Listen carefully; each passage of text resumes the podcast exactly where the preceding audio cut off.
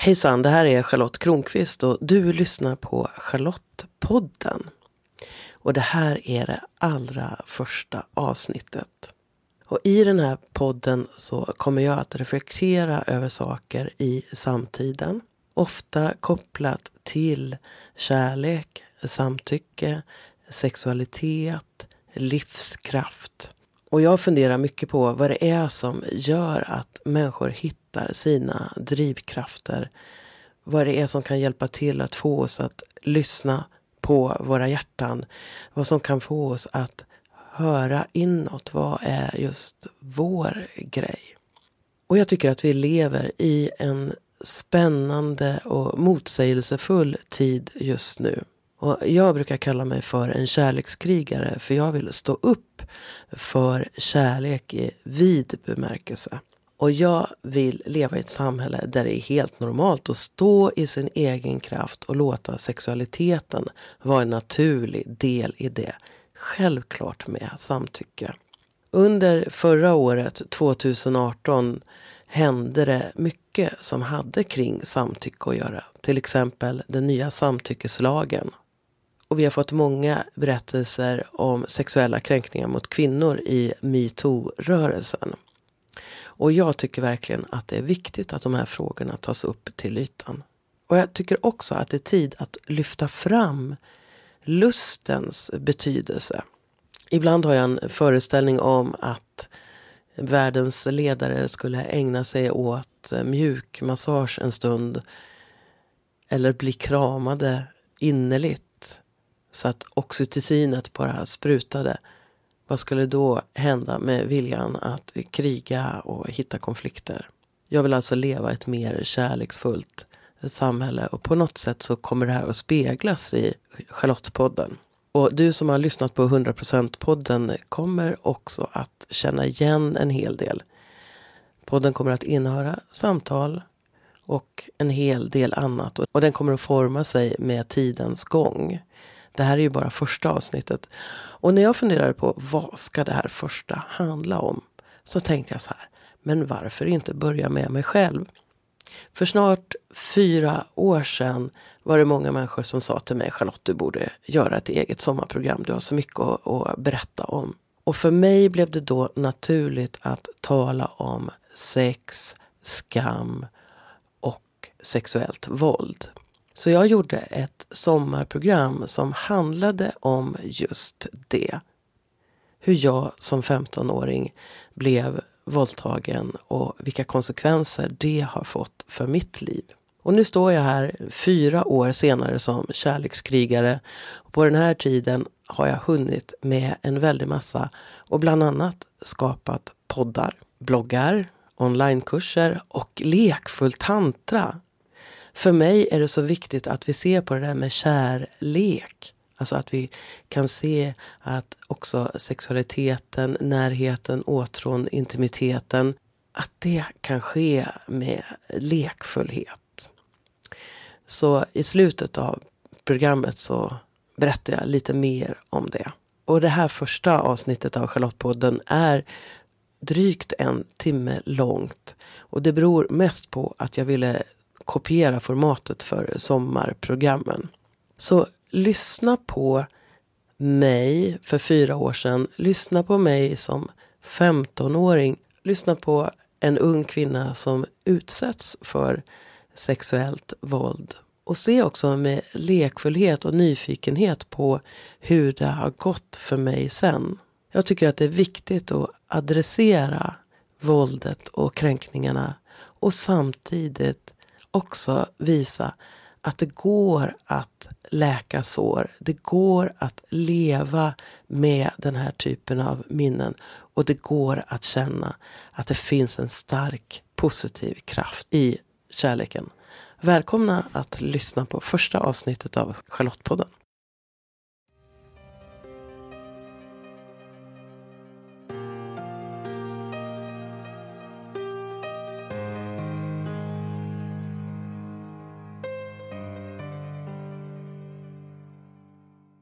Välkommen till 100% podden special där du möter mitt sommarprogram Charlottes sommar. Och det temat jag har valt handlar om vad händer med en kvinna som utsätts för sexuellt våld i sin ungdom? Hur påverkar det hennes liv? Är det möjligt att gå från svåra upplevelser till att äga sig själv och sitt liv? Ja, det är möjligt, menar jag. Vänner till mig har i flera år sagt, men Charlotte, du borde göra ett sommarprogram. Och jag har funderat på, men vad skulle det handla om? De som har sagt det tycker att sexualitet ska finnas med i det där programmet, men jag hittade inte riktigt ingången till det. Inte förrän i början av det här året när jag skrev om den våldtäkt som jag var med om som 15-åring på Facebook och det ledde till många reaktioner och responser där det fanns några få som blev provocerade av att jag skrev om detta. Medan den stora majoriteten tyckte att jag var modig. Nu är det ju så att det är inte första gången jag berättar om våldtäkten. Det gör jag redan i min bok Ingen skam i kroppen, frigör din sexuella kraft. Men för mig blev det så intressant att jag blev delvis dömd för att jag pratade om det här offentligt. Och jag fick höra röster från människor som sa att sånt där pratar man inte om öppet. Sånt där gör man upp med våldtäktsmannen privat. Så den responsen var faktiskt det som gjorde att jag tog och skrev ett helt sommarprogram i början av året. Jag läste in de första eh, fem minuterna, skickade in det till Sveriges Radio och hoppades att jag skulle bli utsedd till sommarvärd. Vilket jag inte blev uppenbarligen. Men då tänkte jag, ja men nu har jag ju en podd och då kan ju jag göra min egen sommar. Så välkommen till min sommar som handlar om en viktig aspekt i mitt liv. Och kom ihåg, jag har kraften och du har kraften. Livet är ett förunderligt äventyr.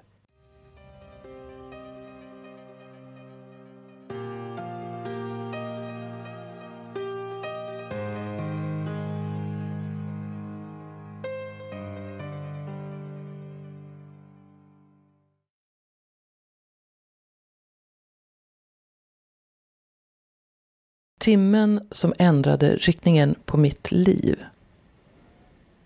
Jag ska göra det med barn, säger 16-åringen till mig. Nej, jag vill inte, säger jag. Alldeles strax ska min sexuella debut ske. Och vad jag ännu inte vet, men alldeles strax kommer att erfara, är att den kommer att ske som en våldtäkt så startar våldtäkten utförd i kärlek av en ung man som ville ha mig. Jag var 15 år och det här var min sexuella debut. Det har gått 40 år sedan den där timmen som ändrade riktningen på mitt liv. Vem hade jag varit utan den här erfarenheten? Och vem har jag blivit? Jag heter Charlotte. Jag sprider ord om kärlek och jobbar idag som författare, journalist och coach med inriktning på sex och relationer. Hur kunde det gå till? Hur kunde den blödande och skamsna 15-åringen som var jag bli en energisk och fri kvinna som njuter av livet och känner att det är möjligt att förverkliga mina drömmar från djupet av mig själv. Hur kunde jag gå ifrån att känna mig som ett offer till att bli drottningen i mitt liv? Följ med på en resa från skam till lust.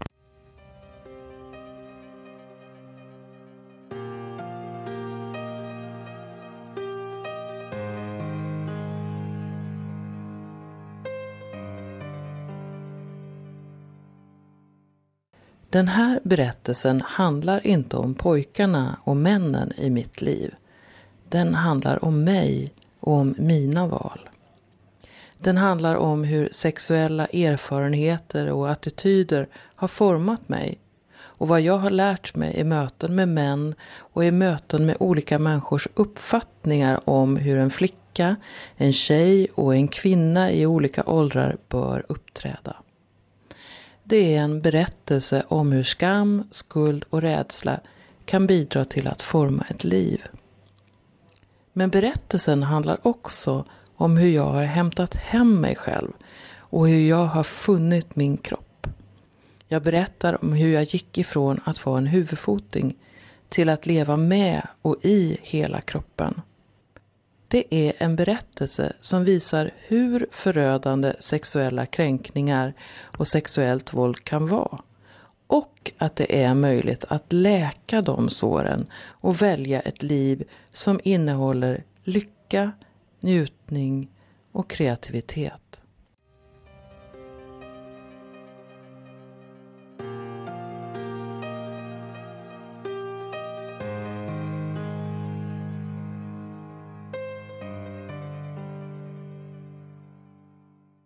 Om någon för sådär 20 år sedan hade sagt du kommer att tala om lust och sexualitet offentligt så hade jag skrattat avfärdande. Det var helt utanför den spelplan jag såg som min. Att jag en dag skulle tala om andligt sex i tv fanns varken i mina drömmar eller i min föreställningsvärld. För mig fanns knappt andlighet vid den tiden och i så fall som något jag öppet ifrågasatte samtidigt som jag hade en hemlig längtan att utforska det där som inte går att uppfatta med mina fem sinnen. Med sexualiteten var det om möjligt ännu värre. Då kunde jag knappt tala om sex. Jag använde omskrivningar som Ska vi kramas? när jag ville älska och rodnade om någon sa könsord i min närhet. Jag var helt enkelt en rätt pryd person. Åtminstone den officiella delen och de delar av mig själv jag vågade kännas vid. Idag säger jag då och då att jag fortfarande är pryd, men på en högre nivå. Sug på den du.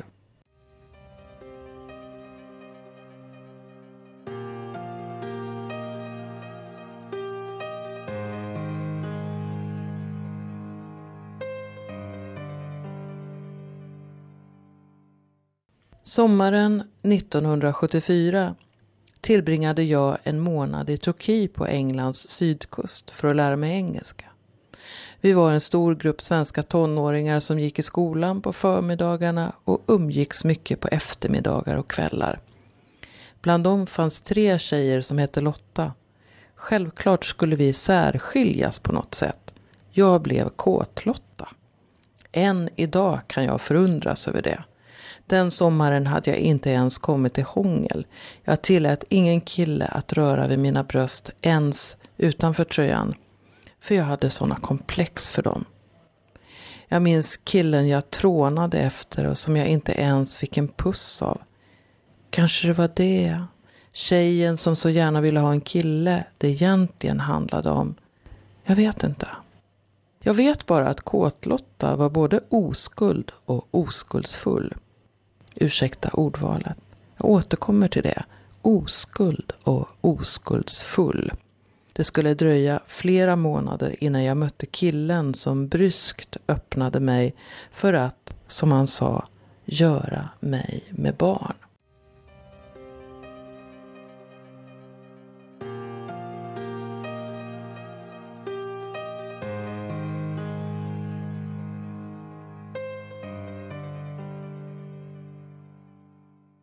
Trots kåtlotta var jag som tonåring livrädd för sex. Jag hade funnit minst ett par rationella skäl till rädslan.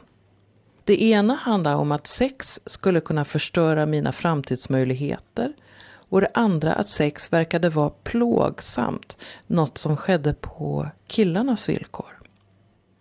Så här i efterhand kan jag tycka att min rädsla var befogad. Jag såg klasskamrater bli tonårsmammor och det gjorde att de blev hänvisade till att bo kvar på den trånga hemorten. Jag bevittnade en gång ett samlag och kände äckel inför det och tyckte att ljuden från kvinnan skvallrade om smärta. Bara tanken att en man någon gång skulle föra in en kroppsdel i mig kändes så fel. Och snart skulle jag själv få uppleva hur plågsamt det kunde vara med penetration. Sen tror jag det är mänskligt att jag minns det som bygger på mina föreställningar. Att jag samlade bevis som stödde min tes om att sex inte var något för mig. Dessutom blev jag matad med åsikter som sa att fina flickor håller på sig. Fina flickor gör det inte. Fina flickor är inte kåta. Och en del av mig ville alldeles uppenbarligen vara en fin flicka. Ändå var det mycket snack om sex runt mig och många tjejer i min omgivning debuterade tidigt. Det gav hög vuxenpoäng och jag förstod att det inte bara kunde vara plågsamt. Men det dröjde innan jag på allvar tog in tanken på att sex skulle kunna ge njutning.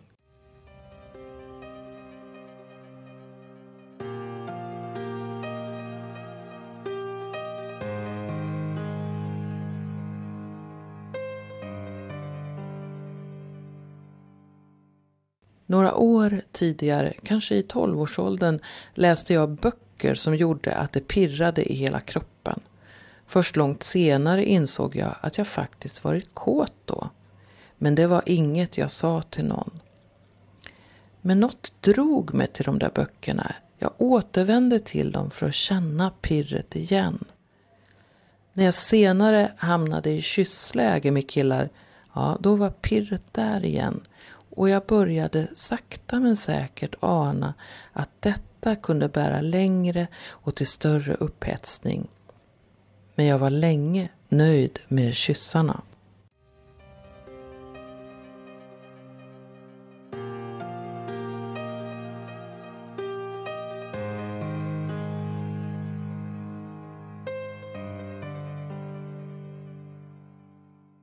Trots allt detta befinner jag mig en vinternatt ensam i ett rum med min kille.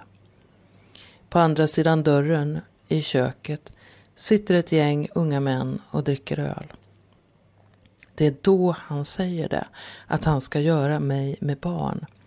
Jag gör det motstånd jag förmår, men han är starkare än jag. Skrika törs jag inte, för jag vill inte att de andra ska förstå vad som pågår här inne. Vem skyddar jag genom att inte skrika? Jag vet inte. Men jag vet att jag skäms något fruktansvärt efteråt. Jag vandrar hem genom natten blödande. Jag är helt övertygad om att det är mitt fel att det här har hänt. Trots smärtan, trots blodet, så vågar jag inte definiera det som har hänt som en våldtäkt. Det får förbli min hemlighet.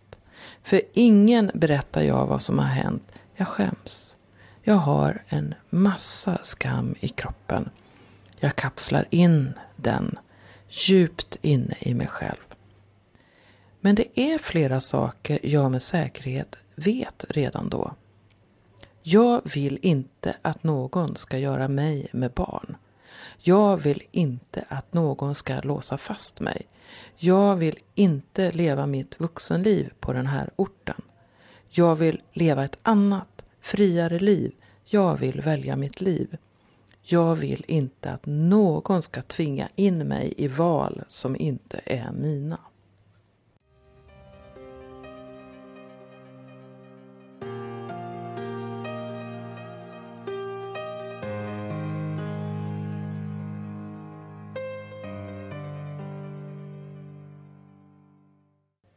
Många år senare skriver jag boken Ingen skam i kroppen frigör din sexuella kraft. Den berättar om min resa från skam till lust. Jag kunde skriva den när poletten äntligen hade trillat ner. Jag minns hur jag ungefär 30 år efter våldtäkten sitter emot en man under en utbildning och säger Min första sexuella erfarenhet var en våldtäkt. Det var som att hela jag studsade till. Orden kom från djupet av mig, helt överraskande för mig själv. Skammen hade kommit till ytan. När insikten om våldtäkten låg där och guppade fullt synlig på vågorna omgavs jag av kvinnor som höll mig, som såg mig, som bekräftade mig och som visade att de var mina systrar i både sorg och glädje. Då först var jag tillräckligt trygg för att förstå att killen som ville göra mig med barn verkligen våldtog mig. Fram till dess hade jag dolt den svarta skamliga hemligheten djupt inom mig. Genom hela mitt liv har själva episoden varit levande. Jag kan fortfarande se den i detalj trots att det är så länge sedan.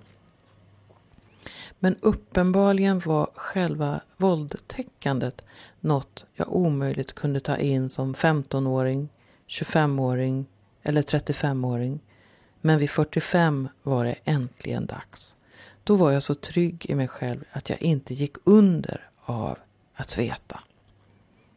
Det var som att sticka hål på en varböld och långsamt började jag trycka ut skammen ur bölden. Jag ville inte längre vara en kvinna som i tystnad bar ett skämstäcke och som tog ansvar för andras handlingar. Äntligen kunde jag släppa skammen och skulden som genom året hade viskat till mig. Det var mitt eget fel. Om jag bara hade vågat skrika. Om jag bara hade varit starkare. Om jag bara inte hade följt med honom in i det där rummet. Om jag bara...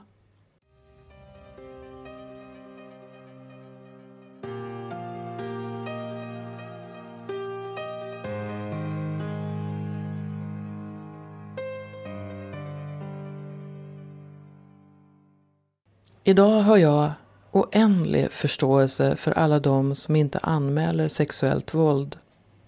Där en orsak kan vara just denna, skammen. En andra kan vara, det är ingen idé, jag blir ändå inte trodd. En tredje, jag vill inte utsätta mig för polisförhör eller rättegångar för då tvingas jag återuppleva våldtäkten igen och igen och igen. För mig handlar det alltså om skammen. Det viktigaste skälet till att jag inte berättade och därmed undandrog mig möjligheten att få hjälp var att det kändes så olidligt pinsamt. Det gick bara inte att säga.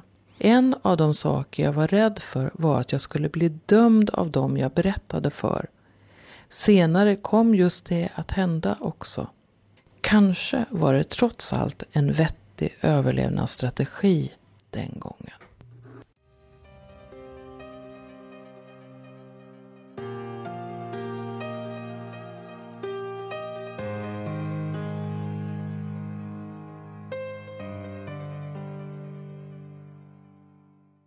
–35 år efter våldtäkten jag sitter och pratar med ett av mina barn som berättar att kompisar till henne blivit våldtagna men som tiger för risken att bli bestraffad av föräldrarna är så stor. Om jag berättar får jag utegångsförbud.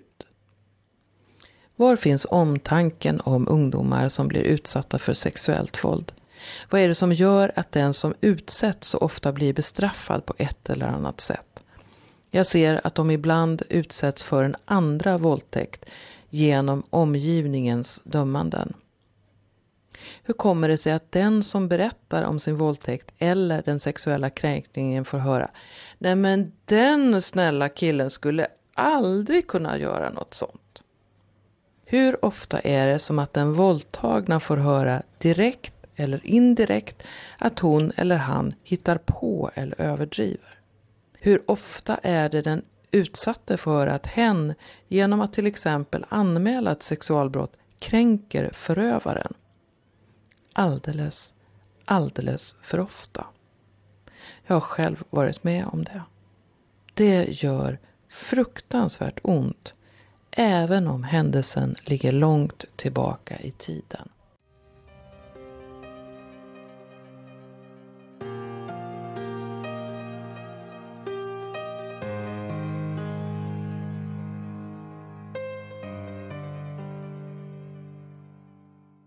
Det är för jävligt att tjejer blir dömda och då är meningen skambelagda när de talar om sexuellt våld.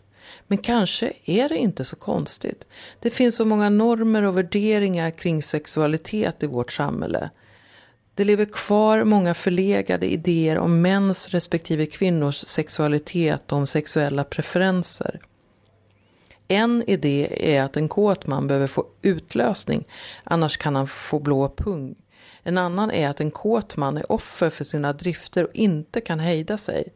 Sådana idéer tycker jag är djupt kränkande för män. För de som säger så säger samtidigt att män är djur. Jag köper inte det.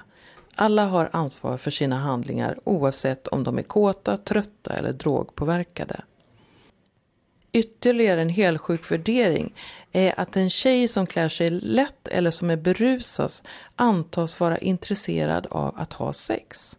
Att hon bjuder ut sig och får skylla sig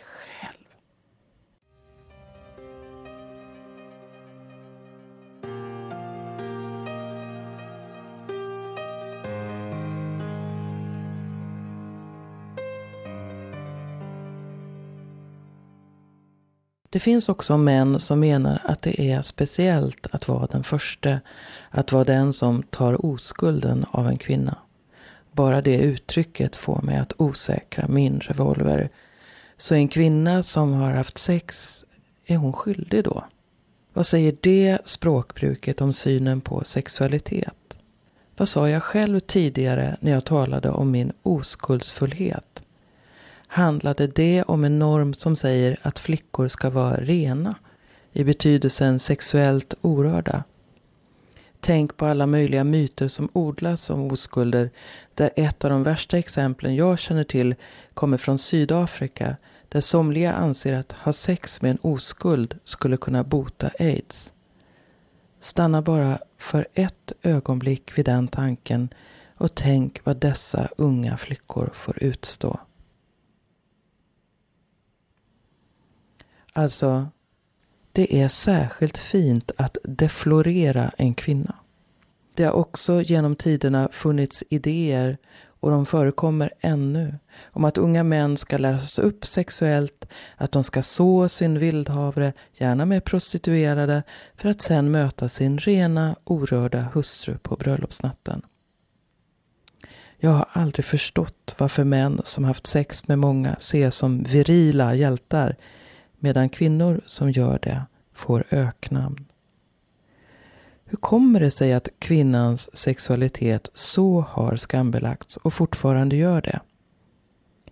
Jag tror att ett av svaren är det här. Det finns en rädsla för kvinnors starka sexualitet. Vad som helst är bättre än att hon verkligen uttrycker den. Vad skulle hända om kvinnor var i kontakt med sin sexualitet på djupet om de frigör sin sexuella kraft. Min övertygelse är att vi skulle kunna vara med och skapa en mer fredlig och kärleksfull värld. Vår kreativitet skulle flöda. Den grymma sanningen är att en miljard kvinnor har utsatts för våld eller sexuellt våld. Var tredje kvinna. I vissa länder är det ännu fler, visar FNs siffror. Googla Eve Ensler och One Billion Rising så kan du få mer fakta.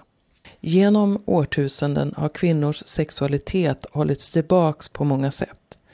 Då och då våldtas kvinnor systematiskt för att kapa kontakten till deras kreativitet och livsvilja.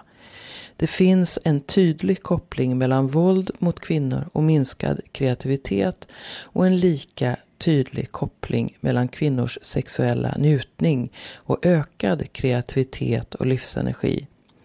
Läs gärna Naomi Wolfs utmärkta och intressanta bok Vagina, A New Biography om du söker vetenskapliga bevis för det jag säger.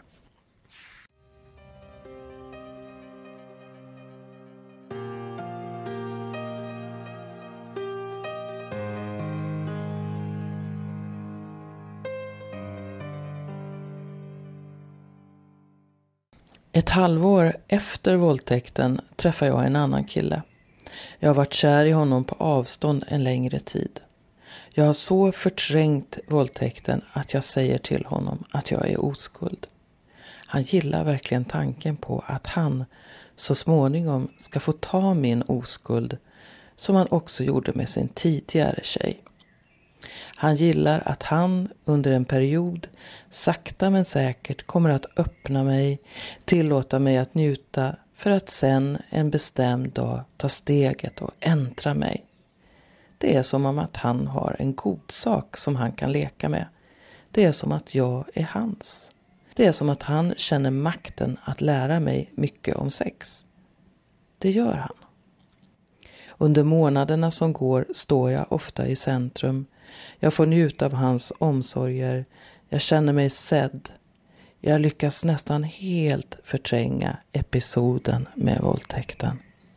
Jag tänker att jag fortfarande är oskuld. Jag säger upprepade gånger att jag är det. Min pojkvän gillar det. Jag blev vackert uppvaktad och smekt ända till dagens K då vi har bestämt att nu ska det ske. Vi ska knulla. När han tränger in i mig och inte känner det motstånd han förväntar sig händer något. Den gulliga och hänsynsfulla killen förvandlas inför mina ögon. Du är ju inte oskuld, väser han till mig. Vem har du legat med före mig? Varför har du ljugit? Han är rasande och jag är tillintetgjord. Jag har massor med skam i kroppen.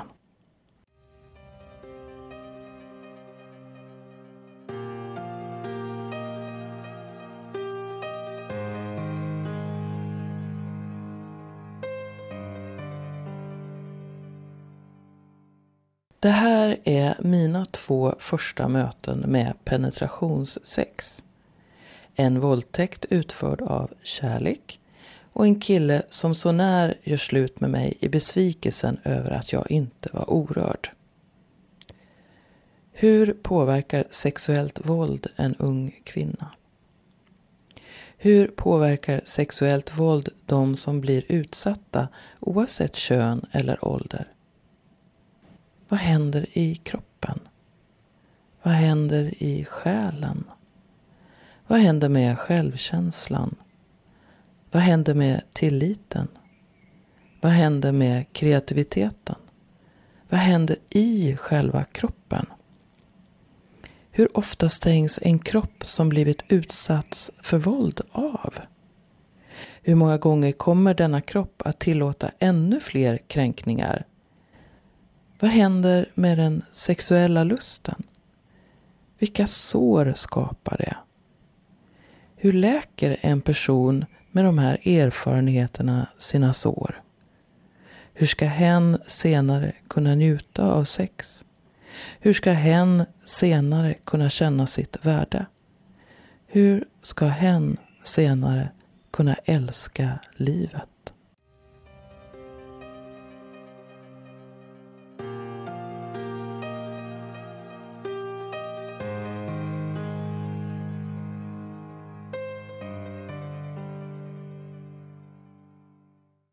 Min omedvetna överlevnadsstrategi blev att förtränga. Jag stannade med pojkvännen. Jag översåg med hans raseri. Han hade ju visat hur snäll han kunde vara. Jag var förblindad av kärlek, förmodligen medberoende. Jag gick inte ens när han, rasande av helt obefogad svartsjuka, senare tog så hårt struptag på mig att det gav mig stora blåmärken på halsen. Inte förrän han var på lite avstånd hade jag kraft eller mod att göra slut. Jag valde länge att se det som fungerade och blunda för det beteende som inte var friskt. Kanske är det så att de omskakande händelserna gjorde att jag blev så osäker på mig själv att jag kände mig så lite värd att jag stannade trots att hotet om våld hovrade över mig. Så här långt i efterhand tror jag att jag lämnade kroppen. Jag började leva i huvudet och genom huvudet. Jag slutade känna smärta. Jag slutade bry mig om vad som hände med min kropp. Jag kunde inte ens känna mig som ett offer. Jag levde på.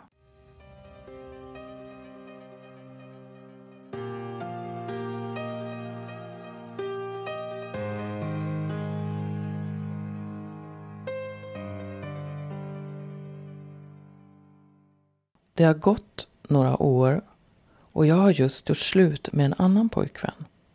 Han vädjar till mig att vi ska fortsätta vara ihop. Hans rödgråtna ansikte och hans självmordshot gör att jag säger att okej, okay, jag stannar väl. Så blir det tid för försoningssexet. Jag ligger på rygg. Jag håller en bok i handen. Jag läser. Han ligger ovanpå mig. Han genomför samlaget. Jag är inte där. Men jag upplåter min kropp. Jag vet inte vem situationen är mest förnedrande för. Kanske är det här en av konsekvenserna av sexuellt våld. Att jag tillåter män att använda min kropp. Att kroppen inte riktigt känns som min längre. När jag ser tillbaka i min historia ser jag flera exempel på det. Jag törstar efter närhet, efter att bli sedd och för att få några tillgivna ögonkast så ger jag min kropp. Min självkänsla existerar knappt. Det är väldigt sällan som själva samlaget är skönt. Det är närheten jag är ute efter. Ibland är samlaget det pris jag får betala.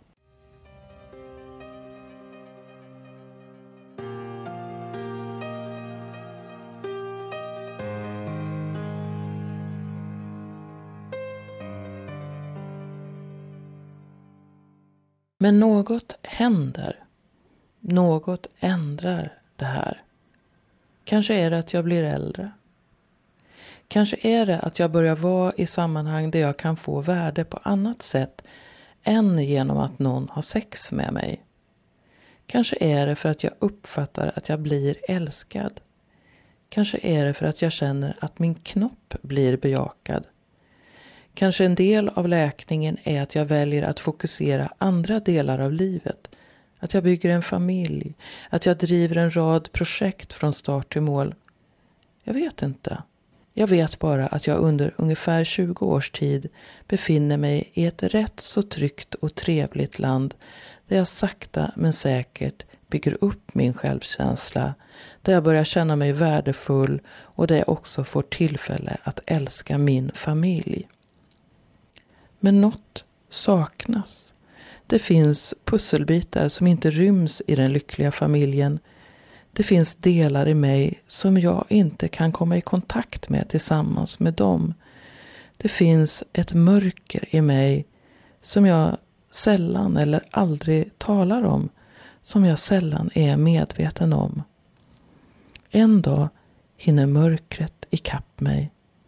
Eller kanske är det livslögnen som flåsar mig i ryggen.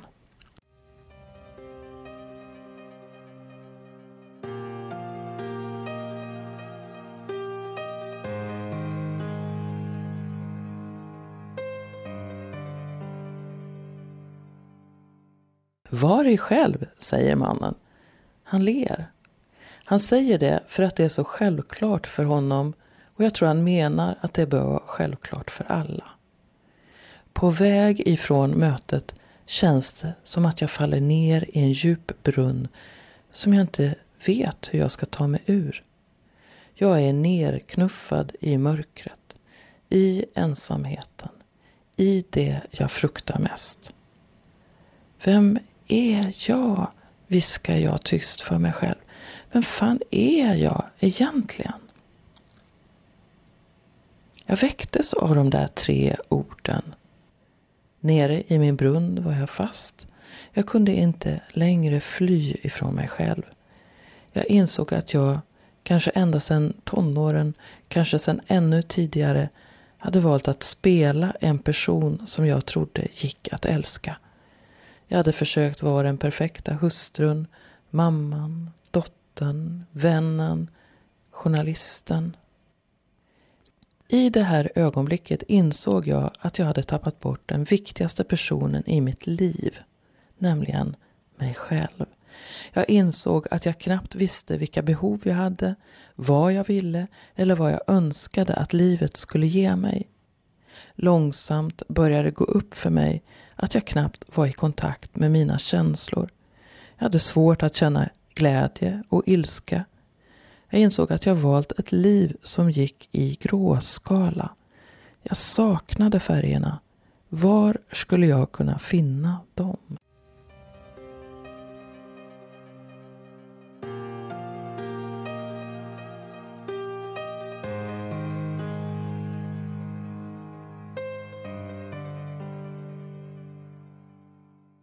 Jag visste alltså inte vem jag var. Jag behövde ge mig ut på upptäcktsfärd och till en början trodde jag att andra skulle ge mig svaren. Det var som att jag hade en tiggarstav i handen och gick mellan terapeuter och terapier och skramlade med bössan och sa Snälla, säg mig vem jag är. För att göra resan möjlig klev jag ur min stora trygghet. Jag lämnade äktenskapet med stor vånda och startade ett nytt liv. Det kändes livsavgörande att hitta svaret på den där frågan. Vem är jag? Och kanske att jag längs vägen skulle få svar på fler frågor. Vad vill jag? Vad längtar jag efter? Vilken är min uppgift? Vad är jag här för att göra? Vad behöver jag göra för att hitta mig själv? Vart måste jag gå? Var för mig resan?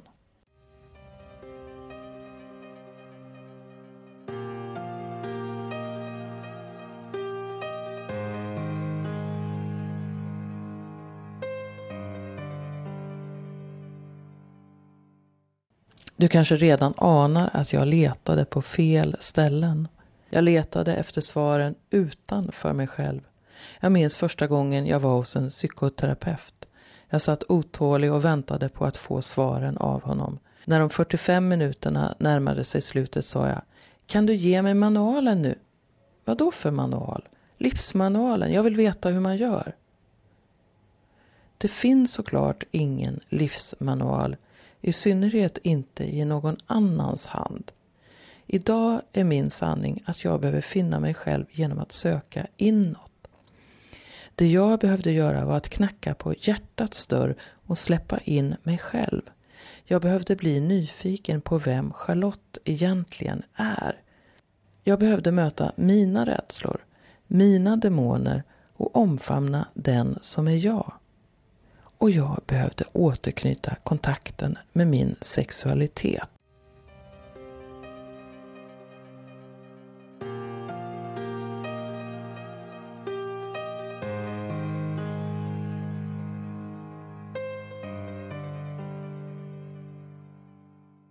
När jag började söka mig själv hos olika slags terapeuter och på olika kurser kom det snart att handla om sexualitet på olika sätt. Ibland blev jag sur och irriterad när någon tog upp den tråden. Andra gånger nyfiken. Till slut insåg jag att en av nycklarna till att hitta mig själv var att på allvar öppna dörren till min sexualitet. Vad skulle den kunna säga om mig? Vad skulle jag kunna lära mig om mig själv? Vad skulle sex kunna ge mig? Jag hade ingen aning om det. Jag visste bara att det djupt inom mig fanns en längtan efter det där pirret jag hade känt redan som tonåring. Det fanns en längtan efter något och jag visste inte riktigt vad som stod i vägen. Jag vågade ännu inte veta att jag som 15-åring hade blivit våldtagen av en pojke som ville uttrycka kärlek till mig på ett väldigt märkligt sätt.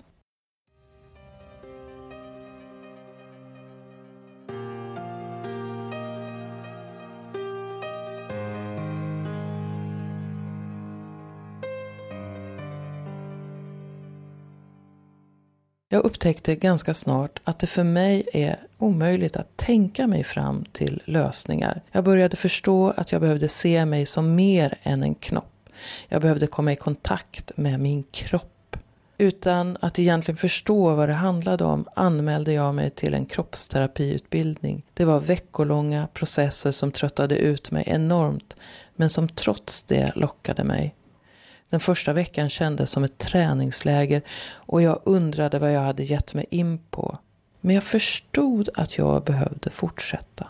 Vid ett tillfälle säger en lärare att jag ska dansa med kroppen. Jag står där som ett levande frågetecken. Hur dansar jag med kroppen? Jag förstår inte vad hon menar. Dansa med kroppen. Lyssna på vilka rörelser kroppen vill göra. Jag började inse att jag var så mycket i mitt huvud att jag faktiskt inte kände min kropp eller vilka impulser den hade. Det var som att min kropp bara var något praktiskt jag behövde för att ge näring till det som hände i huvudet.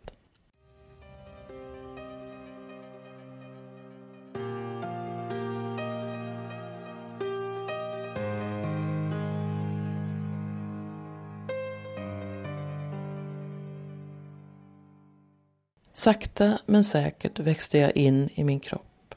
Jag gjorde aktiva meditationer och kunde känna och höra kroppens respons.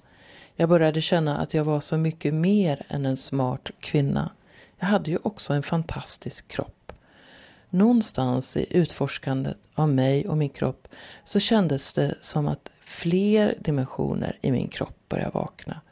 Jag insåg hur viktig sexualiteten var för mig och att den var värd att utforska. Jag började uppleva hur levande jag kunde känna mig i sexuella möten. Min kropp började vibrera allt mer och långsamt lärde kroppen mig att den är så mycket större, så mycket visare än jag någonsin hade anat.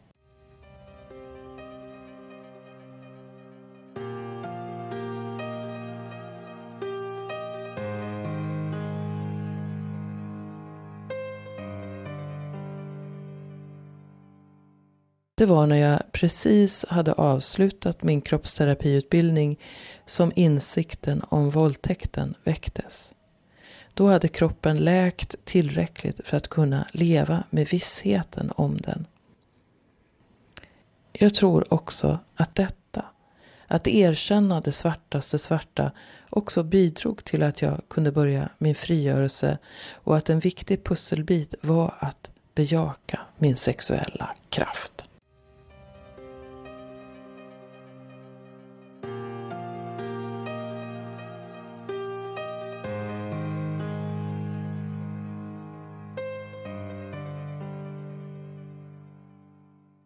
Jag börjar inse att jag behöver lära mig mer om sexualitet och kopplingen till närhet, närvaro och känslighet. Jag behöver hitta sätt att bli intim, att tillåta min sårbarhet. Jag behöver förstå djupare dimensioner av sexualiteten. Jag blir nyfiken på ord som tantra, tao och kamasutra. Det är spännande att höra om allt från G-punktsorgasmer till BDSM. Det är en ny värld som öppnar sig för mig och där möjligheten till intimitet och att läka de gamla såren är det som lockar mig i första hand. Så jag börjar gå på tantrakurser, Johan Ekenbergs Sex, en motorväg till Gud och jag kommer att bli en av deltagarna i den första Sexability coachutbildningen tillsammans med min dåvarande man. Det är spännande att gå en utbildning som handlar om det allra närmaste. Där vi kan sitta och prata om sex och orgasmer och längtan i pauser utan att någon höjer på ögonbrynen. Det är som att vara ute i total frihet i en omgivning som inte skambelägger tankar kring sex och det är väldigt skönt. Jag skriver Ingen skam i kroppen frigör din sexuella kraft. Maken och jag börjar leda kurser på det temat och vi tar också in våra respektiva erfarenheter från kroppsterapiutbildningen. Jag möter en värld av sår, läkning och njutning. Jag börjar inse att ordet sex är rätt så begränsande och säger så lite om vilken rikedom som döljs under den etiketten. Det sker gradvis förskjutningar inom mig. Mitt förhållande till min kropp blir allt mer avspänt. Mitt förhållande till min och andras sexualitet likaså. Mitt förhållande till närhet får nya dimensioner och jag inser att det verkligen är viktigt att börja i rätt ända. Med att våga känna närhet till mig själv att acceptera alla aspekter av mig själv och alla mina uttryck för det. Även njutning, lust och den oro som väcks när gamla spöken vaknar till liv. Jag är med om upplevelser där det känns som att jag har sex med det gudomliga och jag inser att sexualiteten för mig också har en djupt andlig dimension som gör den ännu mer lockande att utforska.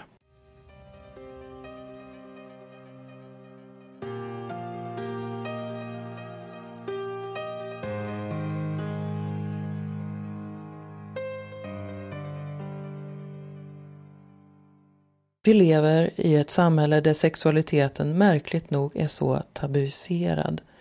De senaste fem sex åren har jag många gånger talat om sex offentligt.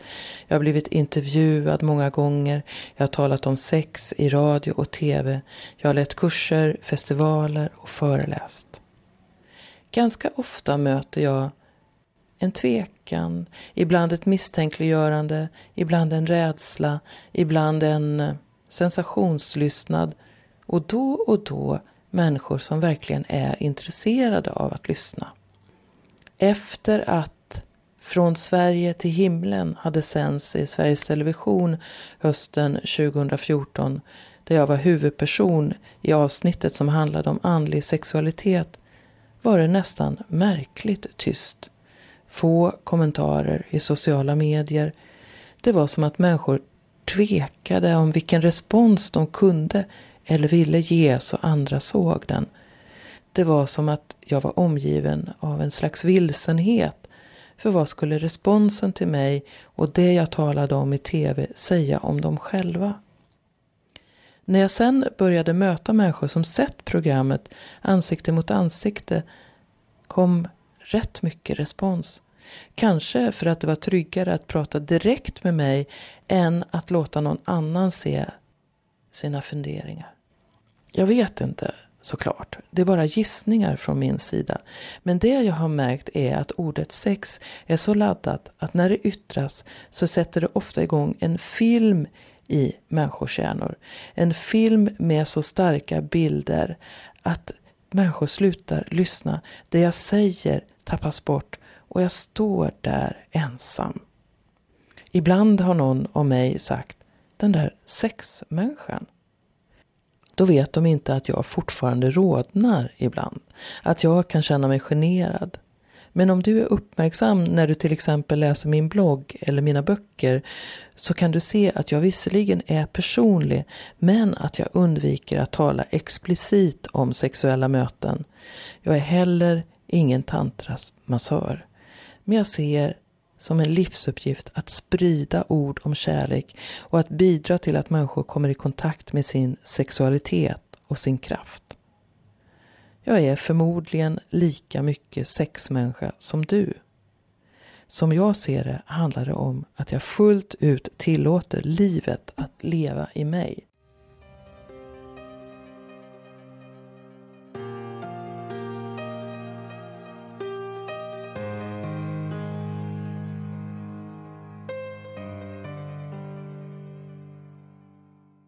Det handlar om att jag rör mina höfter.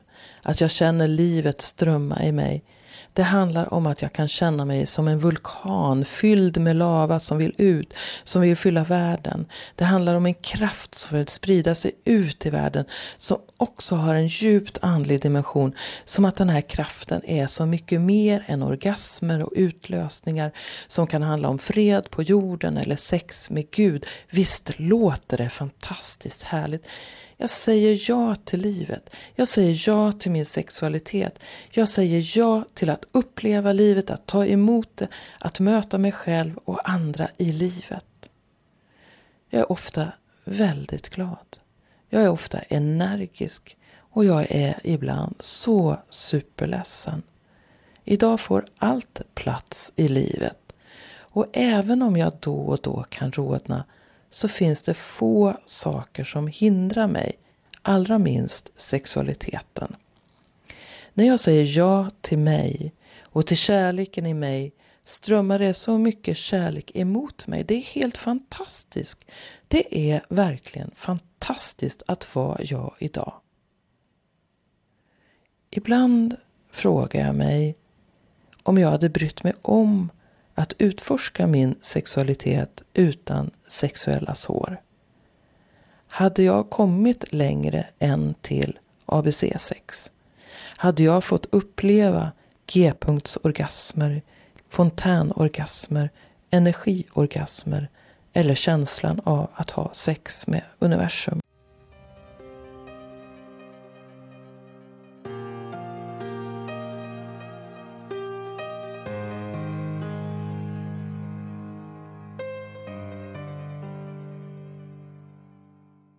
När jag tittar tillbaka och ser den hårdhänta början min sexualitet fick och min oförmåga att vara i och känna kroppen så skulle man kunna tro att jag är ett offer. Men tänk om det är vad jag behövde möta för att sprida ord om kärlek. Tänk om det är precis de här upplevelserna just jag behövde för att kunna finnas där för andra som har en komplicerad relation till sex och närhet. Kanske är det de här erfarenheterna som gör att jag oförtrutet skriver om kvinnors rätt att vara sig själva fullt ut, njuta av sin sexualitet och att kvinnor ska slippa utsättas för sexuellt våld och sexuella kränkningar. Kanske är det mina sexuella sår som triggat igång en stark önskan om kvinnofrid. Det kanske är så paradoxalt att en timme i mitt liv som 15-åring ändrade riktningen i mitt liv.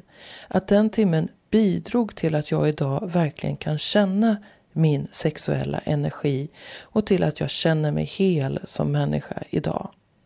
Jag tänker på den där 16-åringen som tittade mig i ögonen och sa att han ville göra mig med barn.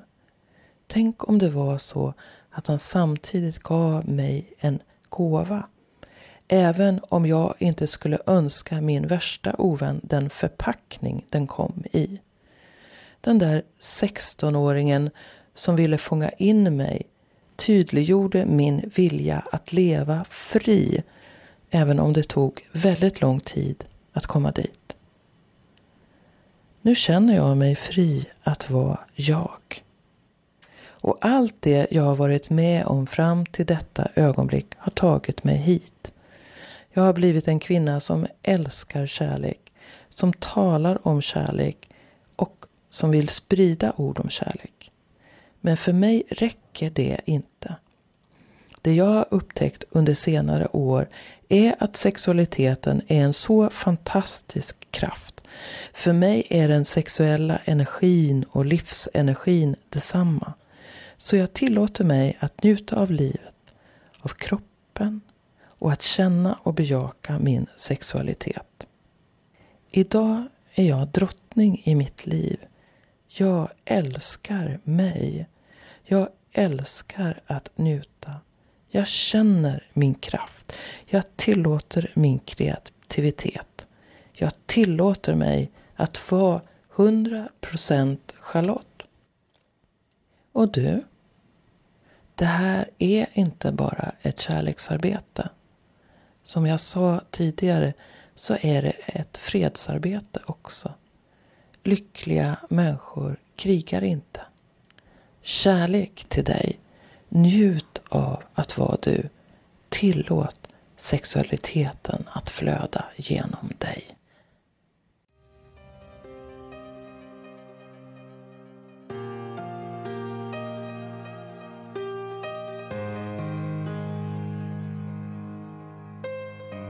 Jag tackar från djupet av mitt hjärta för att du har lyssnat till mitt sommarprogram där jag talar om saker som både är sårbara och svåra men som också öppnar för ett rikt liv med mycket njutning.